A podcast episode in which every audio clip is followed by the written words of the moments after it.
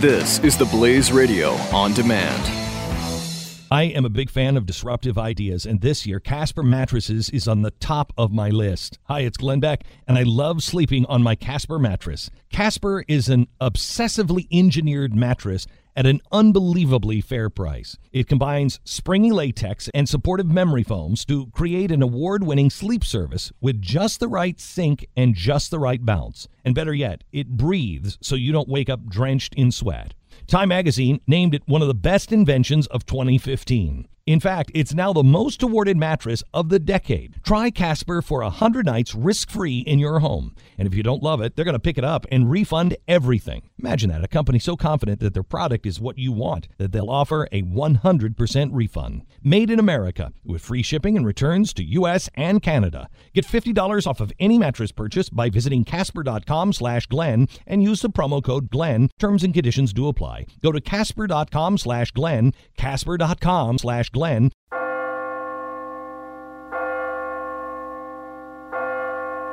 You're listening to the Church Boys Free Fall Q&A. It's Billy Hallowell here with the Church Boys podcast, and I have Matthew Soerens on the line. He's the U.S. Director of Church Mobilization for World Relief, and he's also the co-author of the book Seeking Refuge. How you doing today? I'm doing well. Thanks for having me. So, thanks for coming on. You um, obviously work in a really interesting um, sector right now, considering um, A, we're in an election season, uh, B, and the reason that's important is because with terrorism and all of these things that we've had going on both in the U.S. and abroad, there's so much fear.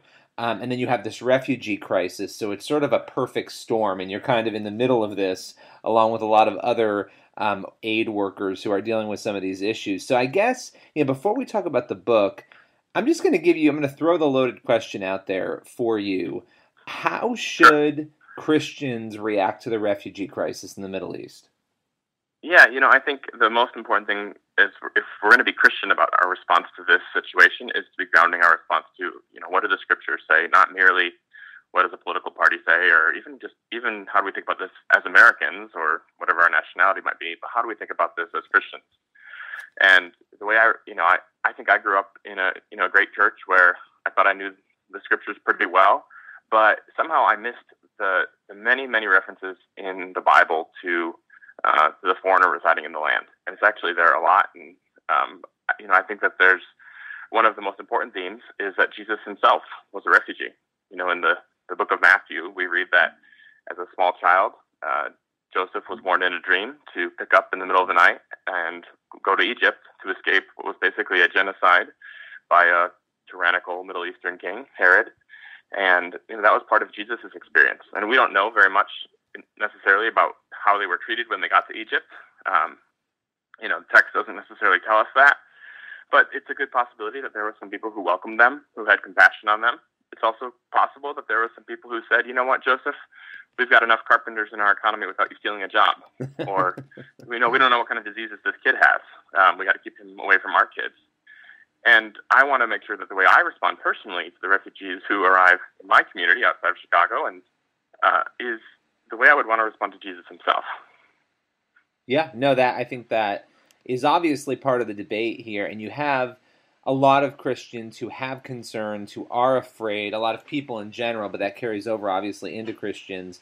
Um, and and this is a unique situation and a bizarre situation in a lot of ways. I think if we're being honest about it, because it's not you know, this isn't just the typical refugee crisis. You have this te- this added element of terror and assumptions about people based on where they're coming from and based on where um, the the nationalities of people committing some of these terror attacks um, originate from. And so that I think complicates it for people and creates that fear. Um, let me let me ask you this. I mean, we're obviously taking refugees in in the U.S. There have been numerous uh, governors and others who have have restricted that, who have called for restrictions. We have. Um, a presidential candidate who had called for a complete Muslim ban and has since sort of retreated from that. What is your concern when you look at the at what's going on in politics and I obviously, you know, I'm not looking to get into a into a sort of you know, putting you on a spot about your politics, but I think you know evangelicals and Christians in general tend to um, go a little bit more towards the Republican side. And right now, we have a Republican side that maybe is embracing you know policies that some Christians might have problems with, considering some of the things you just discussed. So, what are some of your concerns based on that dynamic? Yeah, it's definitely it's a it's a new era in terms of American uh, views of refugees. I mean, I've been working at World Relief, which is one of nine agencies nationally that resettles refugees for more than ten years now. And honestly, refugees have never really been controversial in the U.S. I mean, maybe with a very small element of the American population, but overall, um, you know, if you look at Congress, this was an issue that always had broad bipartisan support. Uh, it was always viewed as a separate subset of the larger immigration questions, which are much more complex, and controversial. Well, what do you do with people who are here illegally? But this was people who all have been screened and vetted and admitted lawfully to the United States, who, by definition, a refugee has fled persecution or at least a credible fear of persecution. So they have these very sympathetic stories. And it's, I think, part of our national heritage, you know, to welcome in those who are, are fleeing persecution. Um, many of us could trace our ancestors through stories much like that. So it's been interesting because that's never been particularly controversial in the decade I've been at World Relief. And then last fall happened, and I think it was the confluence of terrorist attacks in Europe, which I understand the emotion that that raises, although I think it's really important to note that the United States has a very different uh, screening and vetting process in Europe and, and can have that process because we have the Atlantic Ocean between us and these crises, not you know a very small right. section of the Mediterranean Sea. Right. Um, but also, you had an election season, and that you know gives people uh, candidates the incentive to find issues that will stir up some emotions on some issues that I think a lot of Americans probably didn't know very much about a refugee vetting process um, because they've never had a reason to know about it. Um, but there is a process. That's one of the big misconceptions. Uh, it may not be completely perfect. I'm, I'm always open to improvement, but it's actually a process with a, lot, a strong record. I mean, we've had more than 3 million refugees resettled to the United States since the late 1970s, and zero of them have committed an act of terrorism in the United States. Um, there's a very thorough process that everyone is required to go through. And as a Christian, I'm glad that process is there. I think God has ordained the government to do things such as keeping you know, keeping citizens safe, keeping an orderly process. Um, but I think the confusion right now is a lot of people hear, well, we don't have any process or we have no idea who these people are. And that's just not accurate. I mean, when World Relief resettles a refugee, we get a whole bunch of information from the State Department on their biographic information, their health issues, all sorts of information that they have screened ahead of time and that the Department of Homeland Security has um, done an in-person interview to screen for any security concerns. They've done background checks. They've done retina scans. They've done, you know, fingerprints, all those things. And that's a process that usually takes at least 18 months, often much longer.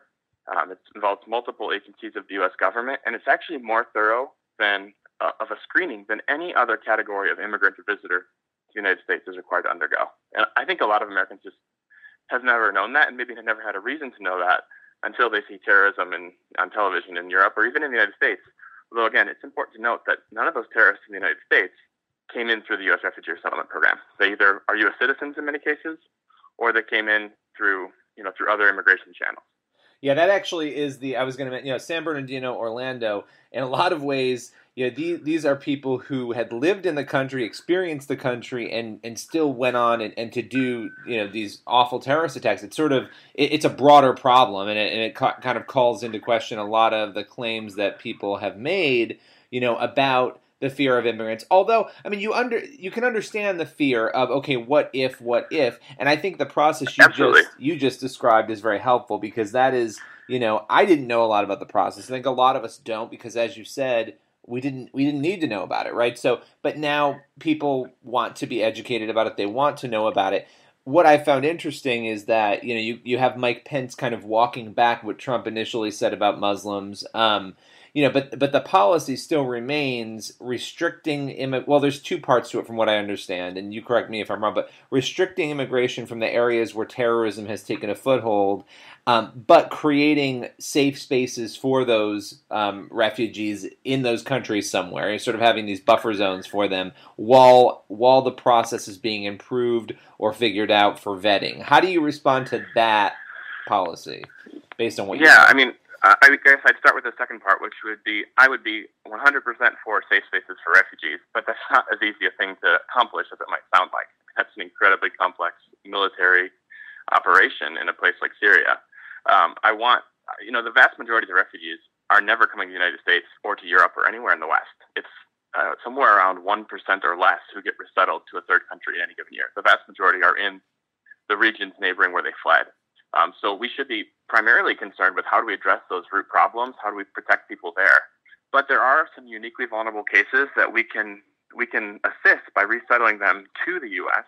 or to Canada or to you know Sweden or wherever Australia. The U.S. is not the only country you know carrying this weight, and it's not you know it's again it's a total, overall a very small number.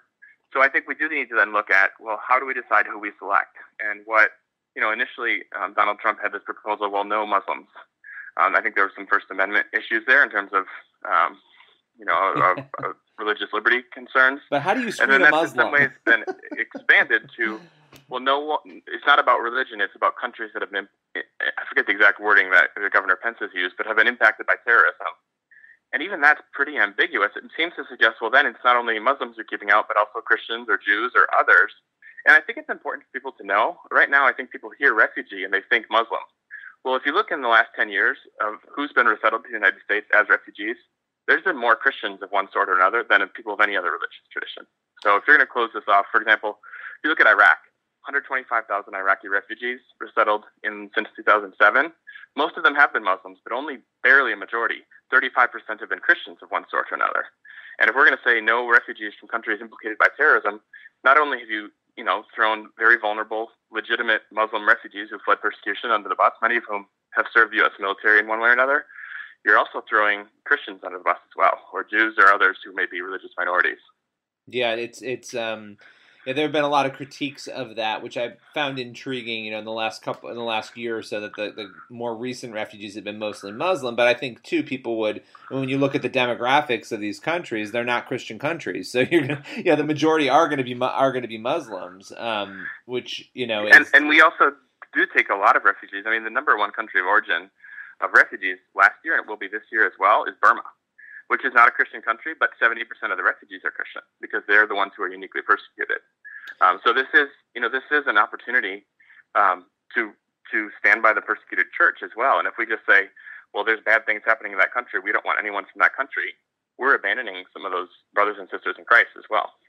And uh, I also think it's worth. I mean, it, I don't haven't seen anyone define what a country, you know, that has been impacted by terrorism is, but presumably that it might include France, Germany, Canada, United Kingdom.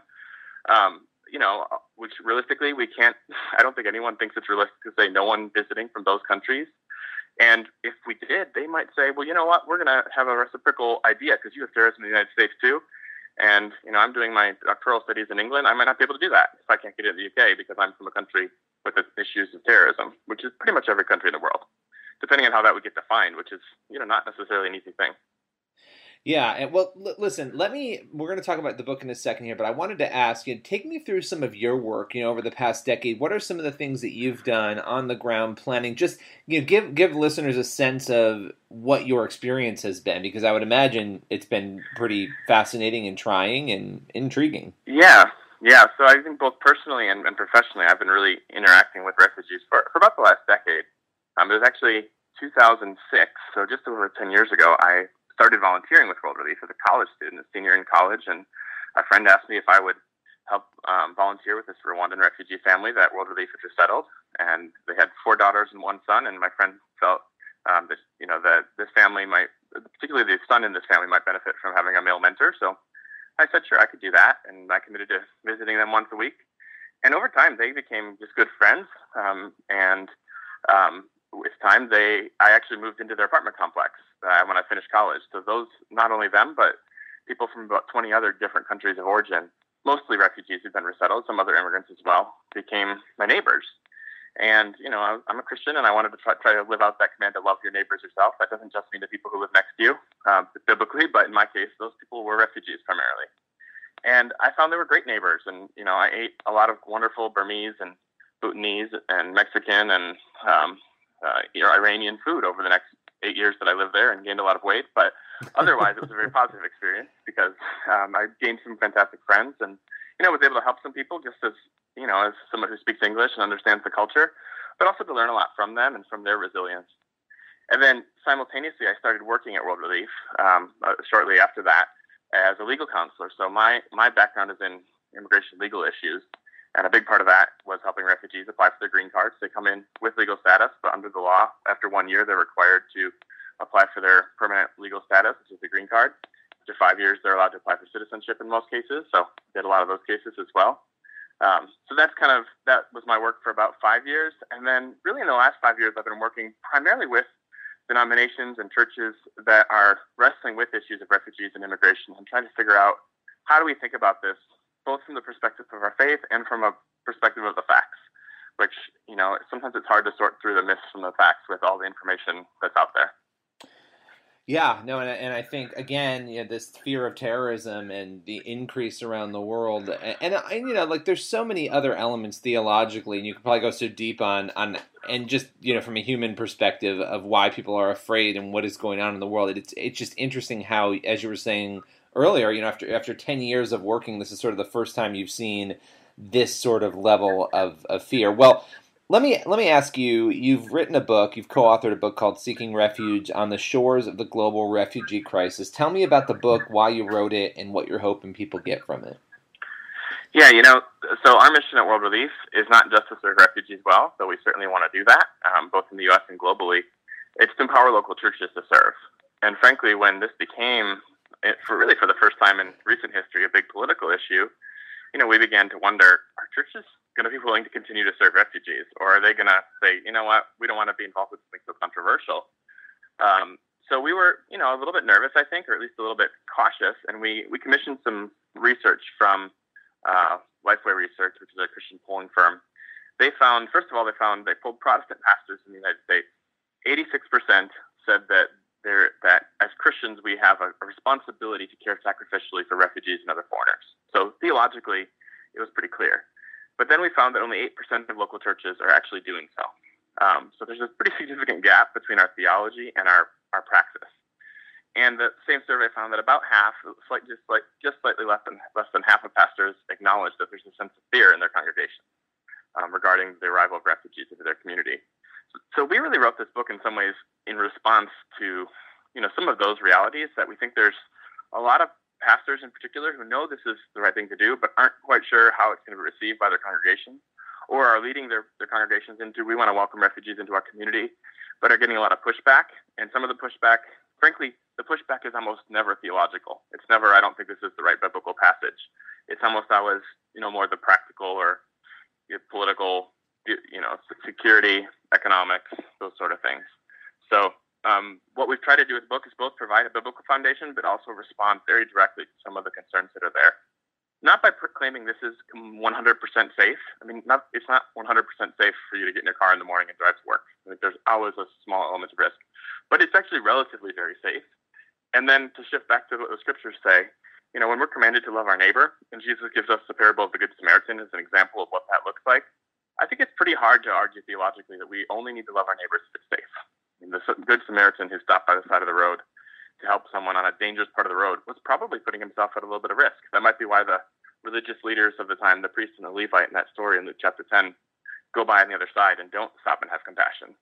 But Jesus' command is to go and do likewise, like that the Good Samaritan who stopped and had compassion. So that's really our hope is to help local churches see the arrival of refugees as an opportunity for us to live out our faith, both by serving refugees as they arrive here, but also by coming alongside churches in other parts of the world who are serving refugees also. I mean, we, World Relief, we work with churches in Jordan and other parts of the Middle East, in Germany, um, who are responding, frankly, to much larger numbers of refugees and asylum seekers. And we hope for, hope for this book kind of looks at this both locally and globally, both biblically and practically, and gives some people some tools for response.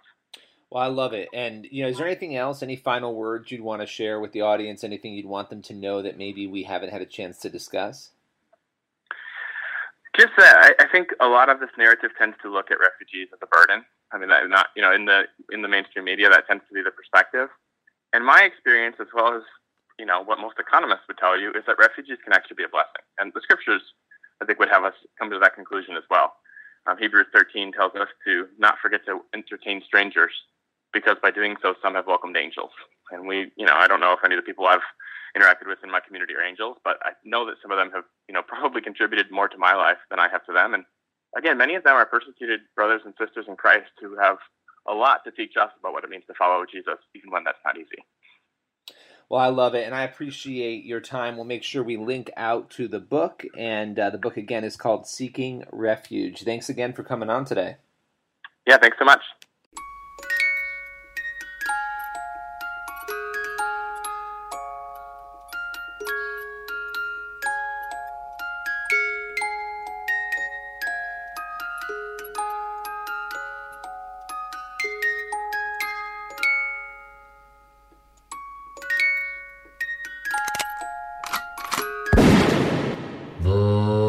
Church Boys.